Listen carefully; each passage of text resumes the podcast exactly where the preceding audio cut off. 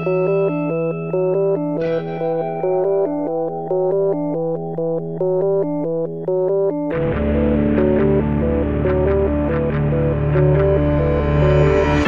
e bentornati su Easy Apple, puntata numero 289. Come ogni settimana, io sono Luca Zorzi. E io Federico Travaini. Ed è, è, stato bello, un po' un'emozione risentire la sigla nelle nostre orecchie prima di introdurre la puntata, perché finalmente ho potuto eh, rimettere insieme il mio classico sistema di registrazione con Ableton, visto che ho speranze che insomma questo Mac nuovo riesca a reggerlo senza problemi e quindi queste piccole finezze possiamo tornare ad apprezzarle. Non nego che quando mi hai detto che finalmente avremmo riascoltato la sigla, ho pensato, aspetta, abbiamo una sigla? Ti giuro, ho detto, guarda che magari Luca ha fatto una mezza sorpresa, adesso col nuovo Mac si è messo a smanettare nuovamente con Ableton e i suoi programmi di, di musica, perché Luca sapete che ha un passato da, da DJ. Internazionale, eh, naturalmente. Internazionale, ovviamente, DJ L. e, ehm, e ho detto, cavolo, Guarda che abbiamo una sigla quasi quasi, perché in queste ultime settimane, come immagino tu abbia capito, ho riniziato ad ascoltare ATP. Sì, e si era capito. Sì. Ho riascoltato anche la sigla finale, che è bellissima. La canzoncina. E ti è rientrata in testa. E mi è rientrata in testa. E quindi ho detto, oh, bello, abbiamo una sigla anche noi. E poi mi sono reso conto che abbiamo Bellatrix, che è il nome della canzone che ci accompagna da ormai 289 puntate. E che una puntata però in realtà non c'è stata perché eh, mi ero sbagliato e non avevo messo la sigla, sì. Però era stato un errore. Del Mac vecchio. No, un errore mio. Aveva scoperto che avevi... No, non era una ripicca del vecchio Mac. No, no, no, no, in realtà no. Era stato ancora prima dell'annuncio dei successivi, eccetera, eccetera. Allora Luca, hai ancora i tre schermi? Sul tuo Mac no. o ti sei rassegnato a un solo schermo esterno? Sì, ho un solo schermo esterno in questo momento. Un, lo schermo che era rimasto in uno scatolone per sei mesi da maggio, uno schermo eh, ricondizionato 4K dell'Acer, che comunque fa la sua porca figura, devo dire. Eh, posso usarlo in modalità tipo high DPI, tipo retina simulato per avere eh, gli stessi 2560 x 1440 a cui ero abituato con eh, i 27 pollici precedenti, ma una definizione decisamente maggiore, eh, al punto che viene quasi da dubitare che valga la pena di investire i soldi in più che costa uno schermo 5K perché mentre un 27 pollici 4K con 400-500 euro si porta a casa eh, per il 5K ci vuole il doppio grazie allo sconto che c'è attualmente che porta a 1040 e qualche cosina euro il costo del, del monitor. Eh, Però come dicevi tu alla fine è un investimento un po' per la vita, sì. nel senso è uno schermo che è uno, diciamo, è uno standard che molto probabilmente durerà per parecchi anni.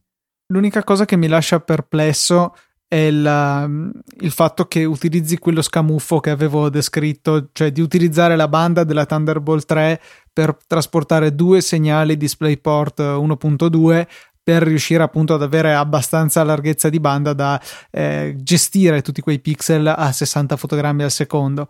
Eh, quello è ecco l'unica cosa perché per il resto comunque sì io penso che sia uno schermo che possa durare parecchio nel tempo. Voglio dire l'altro schermo che usavo in precedenza e che probabilmente adesso andrà in pensione era un precedente 26 pollici quello famoso coreano di importazione parallela eccetera eccetera che comunque l'ho usato 5 anni e non ha grossi problemi.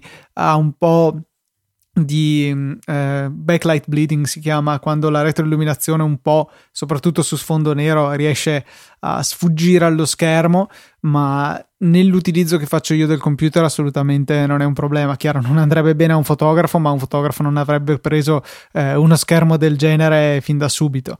Per cui eh, diciamo che in generale penso che comunque comprare uno schermo esterno possa essere un acquisto che per quanto importante in termini economici, possa essere spalmato su tanti tanti anni di utilizzo. Per cui eh, se ipotizziamo forse un po' ottimisticamente che quei 1000 euro di schermo 5K poi si possano godere per 10 anni, vorrebbe dire 100 euro all'anno e vuol dire meno di 10 euro al mese. Vista in questi termini diventa una spesa già più giustificabile, ecco. Mm.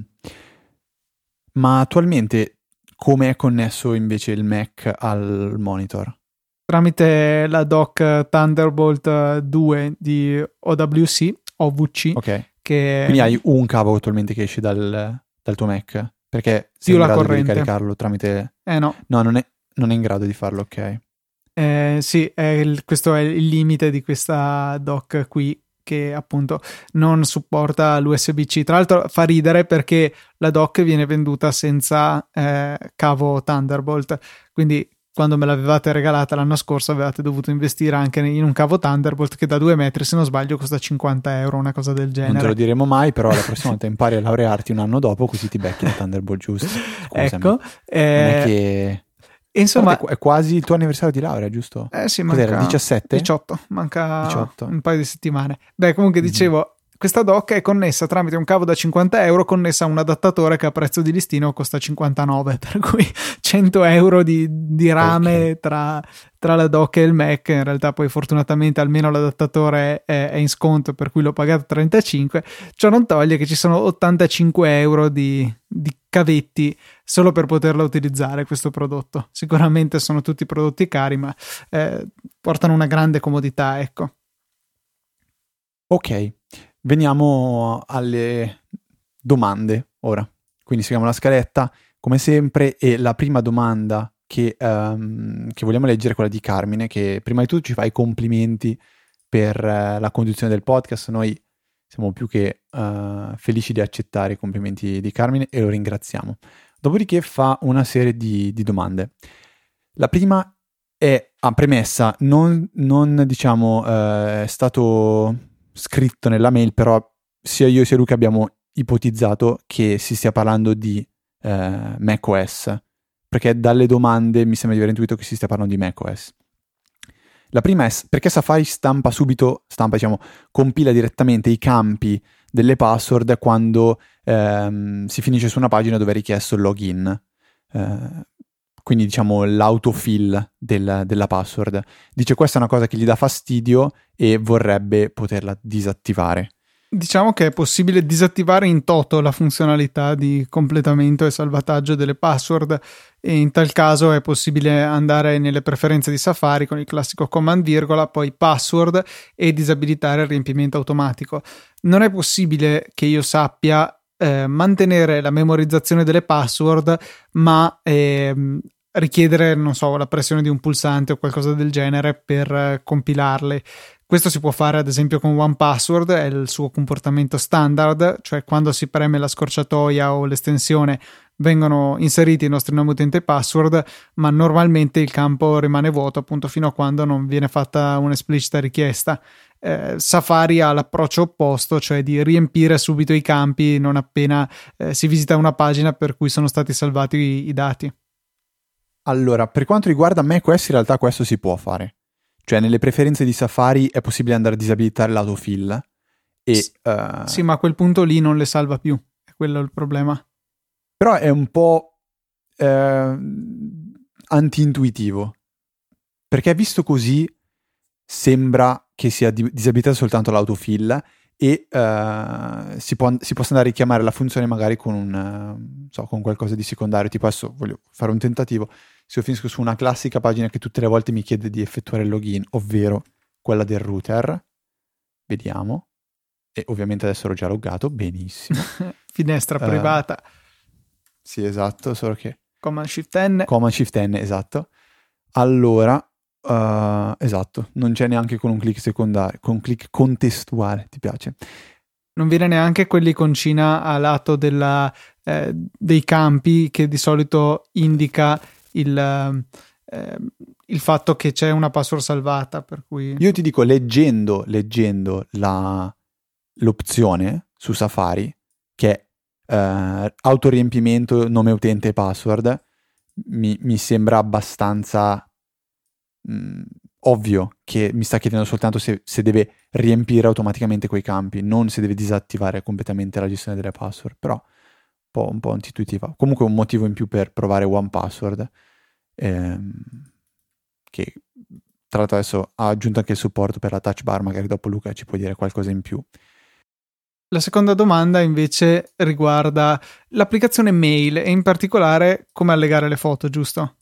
Sì, dice quando scrive una lettera con mail di Apple eh, gli viene un po' difficile inserire la foto e dice che servono, serve fare operazioni un po' roccambolesche. In realtà perché secondo me ehm, ipotizzo Carmine non è ancora eh, magari eh, abituato al mondo di, di, di macOS perché una delle funzionalità che io adoro più in Mac è il drag and drop che permette di ehm, rendere semplici tantissime operazioni. Per esempio, partiamo dal banale, voglio inviare una foto via mail, io prendo la foto e la trascino sull'icona di mail e in automatico viene creata una nuova mail con all'interno la foto. Questo si può fare al contrario, quindi nel momento in cui sto componendo una foto la prendo e la trascino all'interno del campo di testo. Piccolo spoiler, potete fare questo anche da Alfred e Spotlight, quindi nel momento in cui state componendo una, una, una mail, con Alfred sono sicuro al 100%, con Spotlight sto prova- provando.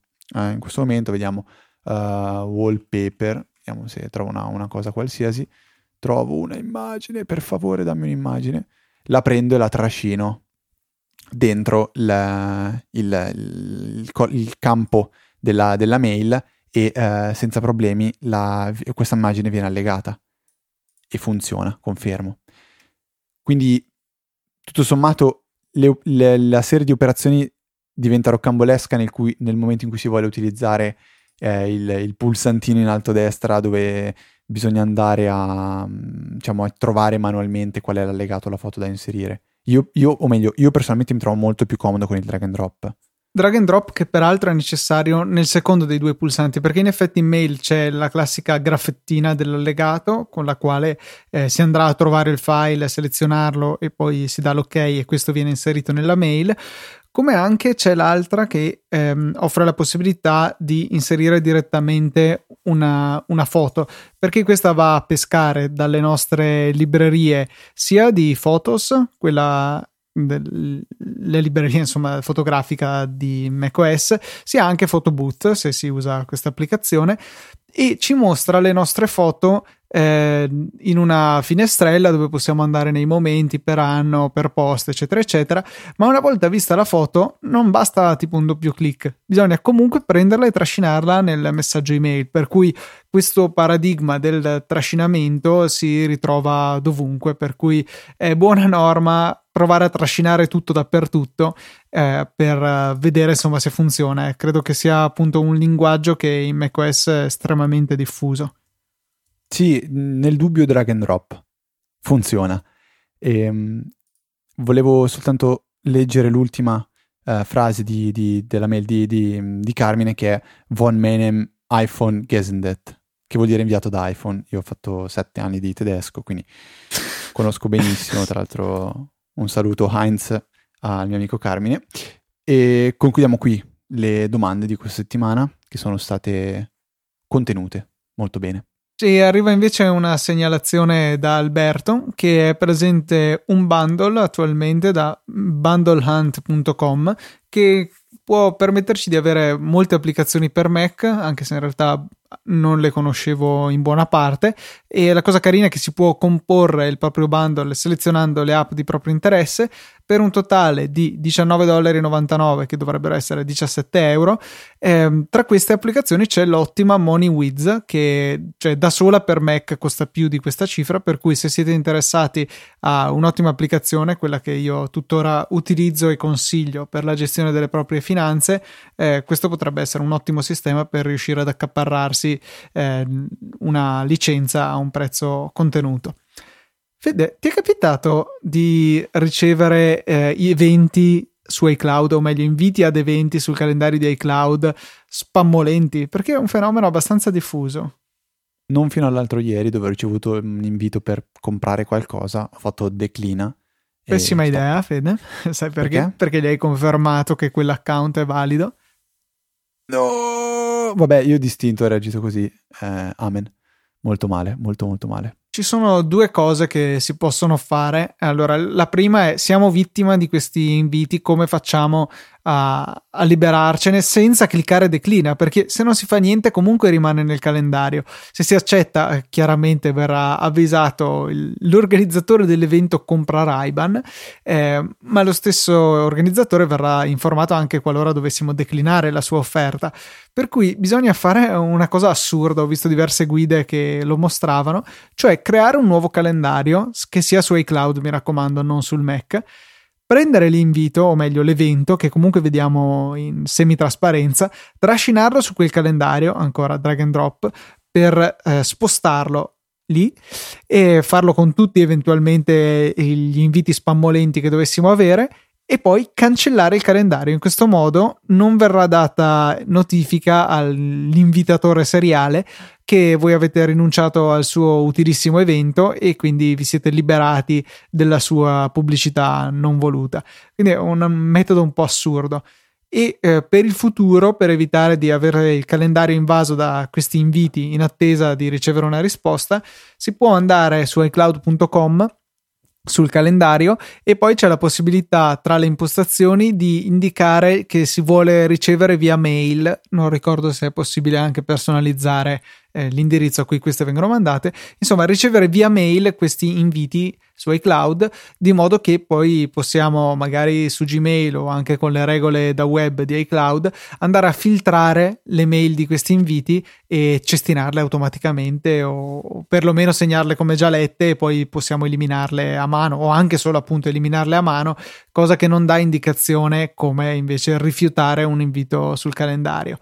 Um, a mio fratello è successo, a mio papà è successo, io fortunatamente non ho ricevuto nessuno di questi inviti, eh, però mi sembra che il fenomeno stia un po' calando, quindi forse stanno riuscendo un po' a filtrare lato Apple tutte queste schifezze. Ma eh, speriamo anche perché diciamo che non è piacevolissimo e il fatto che noi abbiamo poco potere non, eh, non lo rende di certo neanche qualcosa di, di, semplicemente fastidioso, perché alla fine il fatto di sentirsi impotenti, uh, porca miseria. Perché, per esempio, quando inizia ad arrivarti spam da un sito uh, che ti manda le newsletter e tu non trovi il modo per disiscriverti, hai in qualche modo la possibilità di crearti un filtro che guardi l'indirizzo di chi ti manda il, la mail, l'oggetto e dire, boh, queste marcale direttamente come lette e archiviale. Mentre con iMessage era successo anche l'anno scorso, se non sbaglio o forse i primi, primi mesi dei message dove è iniziato ad arrivare dello spam e non si aveva alcuna, alcuno strumento per poterlo combattere. Attualmente la situazione del calendario dei cloud è più o meno questo, perché il trucco di creare il calendario e poi cancellarlo, diciamo che non è che lo conoscono proprio tutti, anzi non è, non, non, non è neanche detto che magari sia definitivo, che un domani non troveranno gli spammer il modo di, di raggirare questo, questo problema. Ehm, io prima invece stavo dicendo, Luca, scusa, a proposito di bundle, è appena passato il Black Friday e il Cyber Monday. Cosa hai preso? un paio di scarpe. un paio di scarpe. Magari al Cyber Monday, neanche al Black sì, Friday. Sì, sì, esatto, che era la cosa ancora Fantastico. più ridicola. Eh, per cui sì, in realtà non ho fatto grossi acquisti tecnologici, o meglio ne ho fatto anche uno, ma poca roba, è un semplice case eh, USB 3 per inserire dentro un hard disk esterno che però non era oggetto di particolari promozioni, per cui mi sono molto molto limitato. Io invece ho fatto un doppio acquisto, eh, prim- il primo regalo per qualcun altro, il secondo regalo per me e ho, mi sono trattenuto dal fare un terzo regalo, un terzo regalo a me stesso. Um, allora partiamo dal regalo che ho fatto a um, mio fratello, che spero, spero, di non spoilerarmi niente, visto che eh, glielo dovrò dare a Natale. Ho preso una cassa uh, Bluetooth da tenere uh, in doccia, um, di quelle con la ventosa, quindi impermeabile. Spero non sia una, una porcata, non mi è ancora arrivata, dovrebbe arrivarmi domani. E trovate il link in nota della puntata. È una, do- una, una, è una doccia, una cassa che ho pagato 15 euro in sconto e mm, prezzo originale di 20. Ho preso proprio la più venduta su Amazon, ho cercato cassa doccia e mh, mm, spero, spero sia decente perché mi sembra un regalo molto, um, molto azzeccato. Per esempio, mio fratello eh, si porta sempre una, una, cassa che tiene in bagno quando, quando, fa la doccia per ascoltarsi la musica, avere magari la cassettina in doccia può essere, può essere più comoda e mh, mm, penso possa essere un regalo azzeccato perché sia come prezzo eh, sia come eh, comodità d'acquisto diciamo ci azzecca. Mentre io ho fatto un acquisto un pochettino più, più corposo ho comprato un paio di Logitech G933 che sono delle cuffie wireless surround per tra virgolette gaming ma di una tamarrezza fede devastante pazzesche, ma sono troppo belle. E, um, erano in sconto di tanto, erano più del 50% di sconto, anzi forse era esattamente il 50% di sconto. Tra l'altro eh, kudos a Maurizio Natali che con, eh, con il suo canale su, con Saggiamente ha fatto un ottimo, un ottimo um, servizio di promozione dei, dei, dei, degli articoli più, più interessanti scontati durante questi, questi giorni di saldi. E mh, ne parlerò quando mi arriveranno perché anche questi arriveranno domani. E il terzo acquisto che sono arrivato vicinissimo a fare è stato il G900 che è il mouse della, l'ultimo mouse della Logitech da gaming wireless è molto bello perché ha la possibilità praticamente di utilizzarlo sia con cavo sia senza cavo nel momento in cui stacchi il cavo passa wireless e uh, tutto sommato avere il mouse wireless non mi dispiacerebbe visto che ora vivo attorno ai cavi, ma, ma, fortunatamente non a livello di Luca Zorzi, che è passato a, immagino, avere cavi anche intorno al collo con, con il nuovo MacBook Pro. No, guarda, e... in ehm, realtà cavi proprio, cioè sulla scrivania non ne vedi perché mouse e tastiera sono wireless, sono unicamente wireless, non concepirei di avere una tastiera o un mouse cablati, sono per me che non gioco sono stupidi, inutili, non è che la tastiera scrive più veloce se è attaccata col cavo, eh, men che meno il mouse, per cui assolutamente non ho nessuna necessità di averli, anche perché eh, uso tastiera Apple dappertutto, quella vecchia con le pile che dura eh, un mese o di più la, la, carica delle batterie ricaricabili che ho dentro. Eh, come mouse uso il Magic Mouse e l'MX Master di Logitech, entrambi durano tantissimo, per cui non mi trovo mai insomma nella situazione di essere nel bel mezzo di un'attività con il mouse o la tastiera scarica, per cui per me vantaggi di avere il cavo praticamente zero, vantaggi di non averlo tutto quanto. E, ehm, per quanto riguarda Black Friday e, Black, e Cyber Monday mi sono, mi sono, trattenuto, mi sono fermato a questo livello, però ci tengo eh, a um, fare un consiglio spassionato, visto che adesso arrivano le vacanze di Natale e lo sappiamo che di regali ne, ne dovremo fare, perché le convenzioni sociali ce lo impongono. No, scherzo, anche perché sia piacere magari a regalare... Uh, fare un, prese- un presente a qualcuno a cui si vuole bene, però lasciamo stare le filosofie. C'è un sito che mi sento di, um, diciamo, di consigliarvi perché vende dei prodotti molto belli che io e Luca abbiamo usato per eh, ormai penso tre anni. Penso che nessuno di due lo usi ancora, ma per motivi che adesso capirete. E si chiama eh, MVMT, è un sito che vende orologi. Lo avrete visto magari sponsorizzato su Facebook di recente, perché io lo, l'ho visto più e più volte. E andate voi a curiosare il sito, si chiama mvmtwatches.com. Ci sono degli orologi che sono esteticamente bellissimi a un prezzo che è praticamente prezzo Swatch, quindi si parla dei 90 dollari, eh, 100 dollari penso sia il prezzo medio, si arriva a massimo 125 se non sbaglio.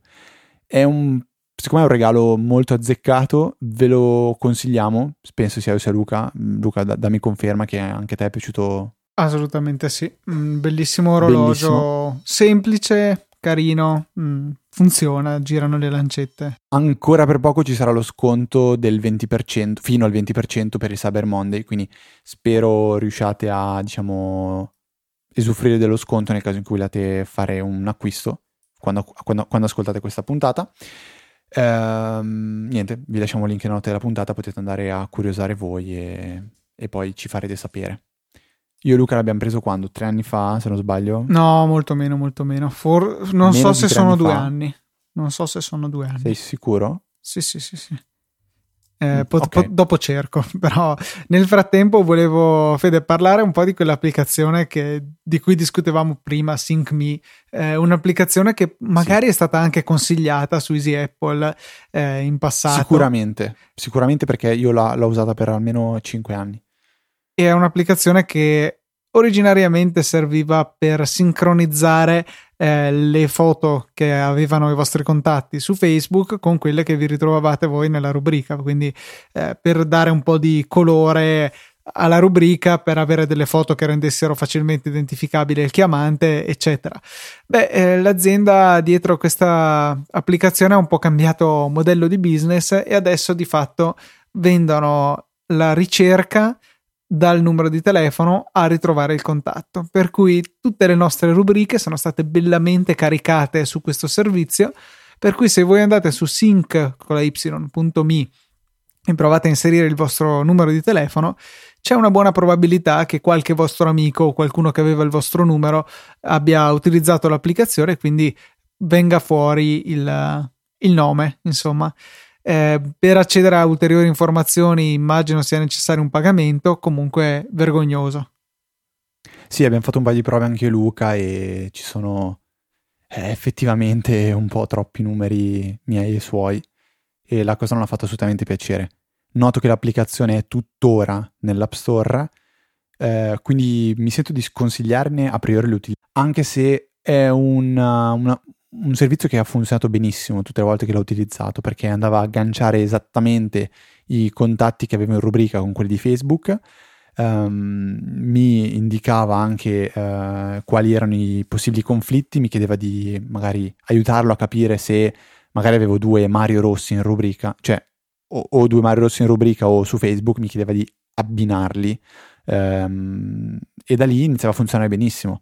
Una volta al mese aprivo l'applicazione, aggiornavo tutte le foto dei contatti, tra l'altro permetteva anche di mettere le foto eh, a tutto schermo, nel senso che quando si riceve la chiamata da un contatto si vede proprio la, la, la sua immagine di profilo grossa tutto come lo schermo, mentre a volte compare piccola, a volte compare sfocata, sgranata, non lo so, eh, sgranata più che sfocata.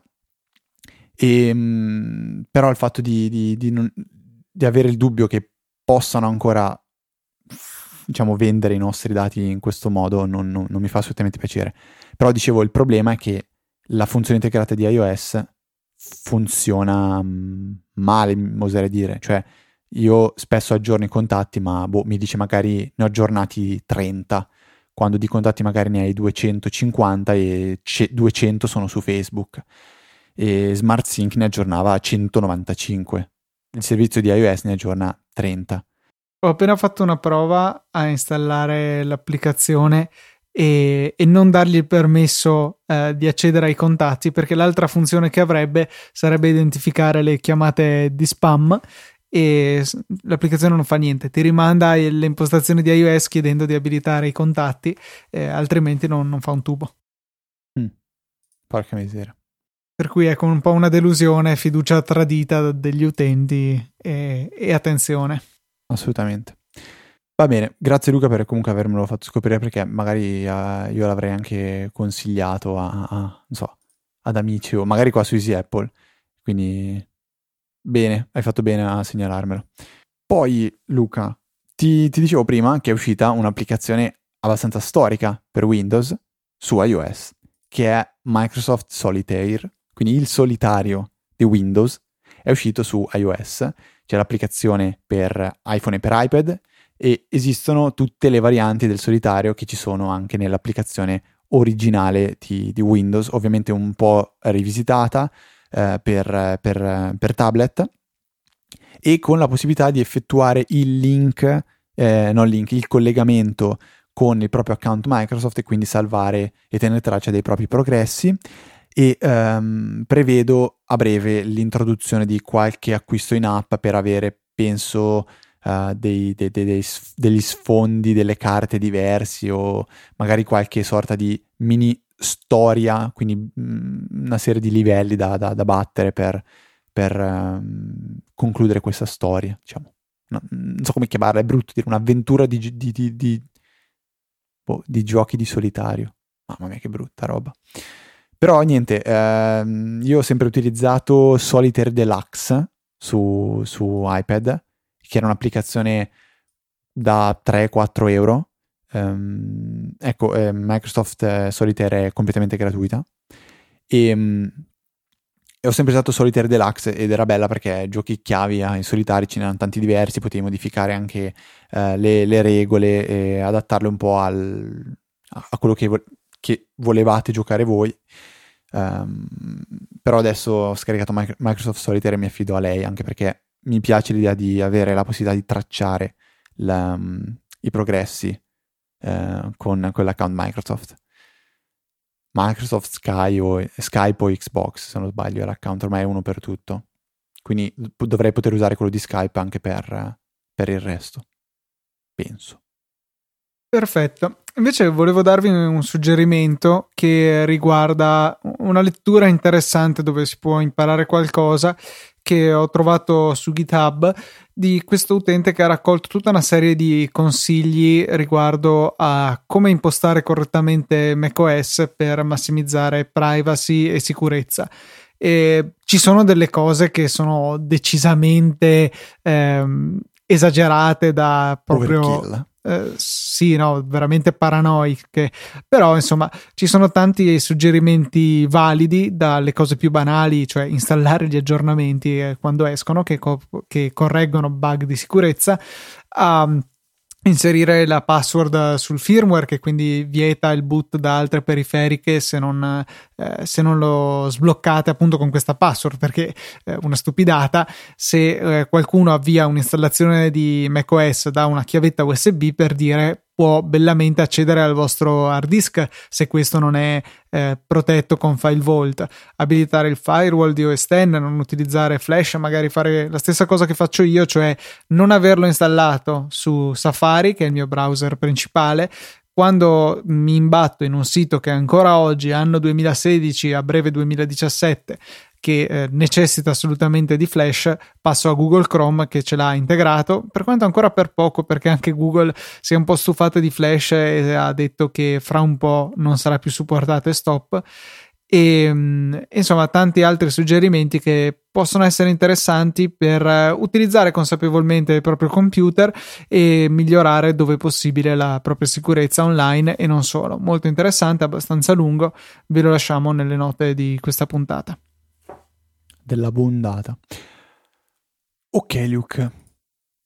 Per quanto riguarda invece uh, il prossimo punto, è una, una, cosa che è saltata fuori mentre ne parlavamo di te, perché uh, ci sarebbe un punto intermedio, cioè uh, un'applicazione che ho visto usare da amiche, più che, più che amici, che si chiama Musical, uh, Musical.ly, scritto musical.ly, che è una sorta di Instagram dove però si può cantare, fare una sorta di video, una piccola coreografia di una canzone in playback e uh, quelli che ho visto fare sono veramente molto carini e se scaricate l'applicazione vi, inizialmente vi, vi, diciamo, vi propone quelli che sono i principali uh, utenti di, di Musical.ly e potete vedere qualcosa di fatto molto, molto bene secondo me. Da qui ho detto Luca eh, è pazzesco perché ci sono alcune canzoni su Musical.ly che sono molto belle, che avrei voluto eh, avere in Spotify da poter ascoltare, ma non posso perché sono canzoni diciamo originali di Musical.ly e quindi non sono disponibili su, um, su, Spotify, ma ci sono su Dropbox. Però importare le canzoni da Dropbox, da, scusa Dropbox, YouTube, aspetta a parlare, mio, la mia dislessia purtroppo a volte diventa incontrollabile. E, um, quindi da YouTube però si possono scaricare le canzoni però importarli in Spotify è un po' una rottura di balle. E da qui Luca mi ha detto, in realtà, e qui passo la parola a Luca, in realtà è possibile ehm, importare nella propria libreria di Spotify delle canzoni provenienti da altre fonti, una su tutte iTunes, c'è proprio una, eh, un'impostazione dedicata di Spotify che consente di accedere alla propria libreria di iTunes, anche se onestamente io l'ho disabilitata, uno perché c'era tanta roba che non mi interessava in iTunes e due perché almeno sul Mac nuovo mi aveva piantato la CPU di Spotify al 100% per più di un'ora e avevo deciso che era, era il momento di darci un taglio per cui ho semplicemente indicato a Spotify una cartella dove ho ben quattro file mp3 al suo interno e appunto queste sono le canzoni che desidero avere sul mio Spotify che è dove ascolto la musica e che però non sono disponibili eh, sul catalogo del servizio. Per cui ho questi file MP3, sul Mac li ho aggiunti appunto dalle preferenze indicato questa cartella e li vedo in una sezione che si aggiunge a canzoni, album eccetera della mia musica e si chiama file locali. A quel punto lì ho creato una playlist eh, dove ho messo dentro questi quattro file in questa maniera li ho visti sull'iPhone mentre ero connesso alla stessa rete. Avevo, vedevo questa playlist, ho semplicemente spuntato come per qualunque altra la voce scarica queste canzoni, non mi ricordo come si chiama, e eh, li ha beccati istantaneamente dal Mac, se li è scaricati sull'iPhone e quindi ce li ho riproducibili anche in mobilità e anche se questi non sono presenti nel catalogo di, eh, di Spotify. Addirittura mi è venuto doppiamente utile, cioè, o meglio, ho notato un caso anomalo perché c'è una di queste quattro canzoni che è disponibile altre, in altre nazioni, presumo, eh, su Spotify, quindi ci sono tutti i dati, la copertina, eccetera, ma in Italia questa canzone non è disponibile. Per cui io la vedo invece tra le mie locali, posso riprodurla, posso copiare il link per condividerla, a differenza dalle altre che non sono proprio presenti sul catalogo di Spotify, però eh, ho provato ad esempio a mandare a Fede quel link e gli dice che non è disponibile, per cui ci deve essere qualche motivo di licenza per il quale in Italia non c'è questa canzone, io riesco tranquillamente a bypassarlo perché ho la stessa canzone comprata su iTunes proprio perché eh, disperavo del, che una canzone del 2015 sarebbe mai divenuta disponibile su Spotify. E niente, quindi quello che inizialmente poteva sembrarmi un problema, quindi il non poter ascoltare le canzoni di Musical.ly uh, con, con Spotify, si è rivelato effettivamente risolvibile con la, la procedura che ha appena, appena, spiegato il dottor Zorzi. Eh, Luca, prima abbiamo parlato di One Password, ehm, mi riferisco alla, alla domanda di, di, Carmine e alla possibilità di ehm, diciamo, disattivare l'autofill delle password e del nome utente in, in Safari. Eh, abbiamo detto One Password si è anche aggiornata con la possibilità di, ehm, diciamo, di supportare eh, la, no, non, con la, non, con la, possibilità, ma con il supporto al, alla touch bar. E quindi qui ti chiedo, eh, dopo una settimana circa di utilizzo della touch bar, in realtà non è passata una settimana perché abbiamo registrato in date un po' sfasate ehm, nelle due settimane, ma come, come ti sentiresti di battezzarla questa, questa touch bar? Promossa, bocciata? Perché ho letto un tuo tweet che mi ha fatto un po' capire che l'hai, l'hai rivalutata. Ma sì, allora de- devo premettere una cosa, che io comunque mi sono sforzato di usarla, in realtà mi sono sforzato di usare il portatile come un portatile, perché per me in realtà è un fisso che sposto tra due eh, locazioni.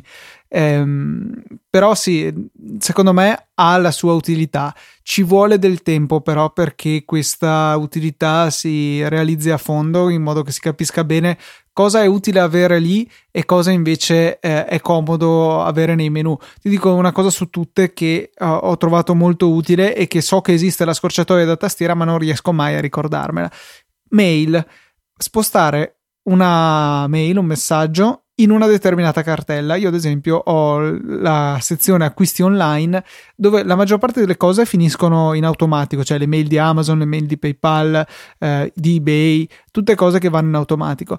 A volte, però, mi capita di comprare da siti, non dico random, però che comunque non sono questi due o tre che ho citato e che quindi eh, voglio comunque tenere traccia come acquisto online in una delle pochissime cartelle che ho in mail e c'è un modo, forse command, control e poi i numeretti sopra, per spostarla nella cartella che è in quella posizione 1, 2, 3 nella eh, barra superiore di mail come collegamento, un po' come con command 1, 2, 3 si apre il primo, il secondo e il terzo eh, collegamento nel, nei preferiti di Safari.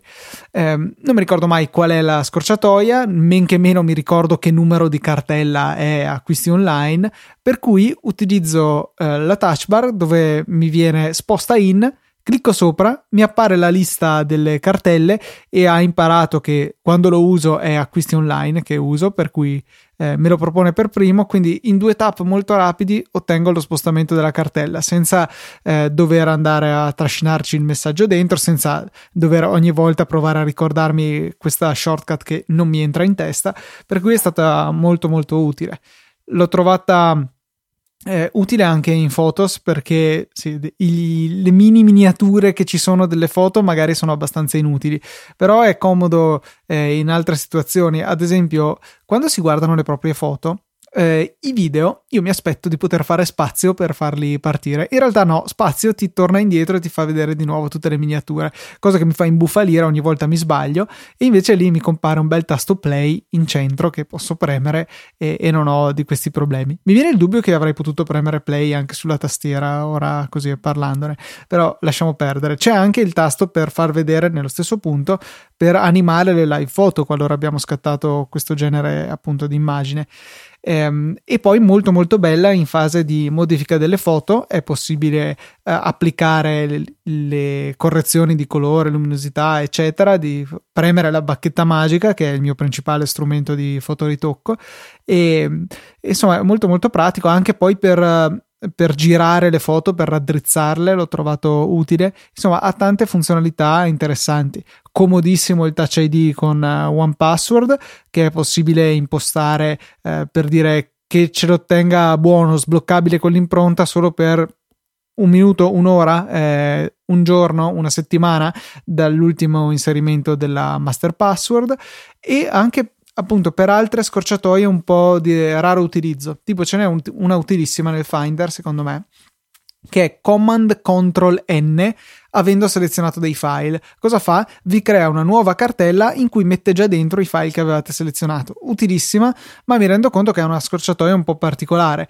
Ho personalizzato la mia touch bar, ho messo il pulsante crea cartella con elementi selezionati lì dentro, togliendo quello dei tag che tanto non utilizzo mai e seleziono i file, premo il pulsante sulla touch bar e in un colpo solo, quindi senza una scorciatoia, mi mette dentro i file e crea la cartella. Eh, è molto molto carino, anche poi in QuickTime che premendo Command T dà la possibilità di ritagliare i video e quella stessa interfaccia che voi vedete normalmente in basso in QuickTime, quindi con eh, diciamo questa sorta di timeline del video con tutte le miniature dei fotogrammi di quel momento del video e le manigliette per ritagliare molto alla iOS, viene riprodotta tale quale sulla touch bar e viene molto comodo ritagliare il video. Um, ho trovato molto, eh, molto comode, insomma, piccole eh, cosette in giro per il sistema, però non è priva di difetti. In primis ci vorrebbe il force touch perché non ti rendi conto di premere qualcosa perché non è come usare un dispositivo touchscreen in cui continui bene a fissare con attenzione lo schermo, digiti sulla tastiera e non ti aspetti un feedback come magari quando usi l'iPhone. Sul Mac, visto che quelli li tratto alla stregua di dei tasti, vorrei che facesse v qualcosa, insomma, qualche sensazione tipo quella che dà il trackpad col force touch quando si va a fare un click. Qualcosina ci vorrebbe. Eh, ho installato anche delle cose utilissime e poi cancellato come il, quella che ti mette Nyan Cat nella touch bar con tanto di musichetta. Fondamentale. Fondamentale e anche touch fart fondamentale che ha ben tre suoni diversi di scoreggia che è possibile selezionare eh, dalla touch bar. E l'avevo trovata questa su GitHub era disponibile come progetto di Xcode, bisognava installa- compilarselo, installarlo. Allora ho deciso di fare del bene per la società e l'ho compilata, firmata con il mio account sviluppatore e poi vi mettiamo il link nelle note della puntata se volete godere di questa stupenda applicazione. Ehm, altra cosa mi sono reso conto, come probabilmente l'avevo anche detto nella scorsa puntata, che la mia mano eh, sta spesso vicino al tasto ESC e mi è capitato di premerlo inavvertitamente solo perché l'appoggio lì, senza, perché in una tastiera se tu appoggi le mani sul tasto non basta premerlo, invece su uno schermo touch sì. E eh, mi è capitato spesso di fare il pulsante nuovo messaggio in messaggi, per cui qualche piccolo problema. Non vedo l'ora che arrivi invece il supporto in Better Touch Tool che ha già fatto vedere che si potranno fare delle figate estreme come, come sempre in quell'applicazione. Cioè, quasi, quasi l'idea di dire adesso, bene, mi avete dato questo strumentino, adesso ci penso io a renderlo, a renderlo interessante. Lo voglio su una tastiera esterna, però. Esatto, cioè perché il limite comunque resta sempre quello, cioè è inutile, è inutile girarci intorno, cioè è la prima cosa che hai detto.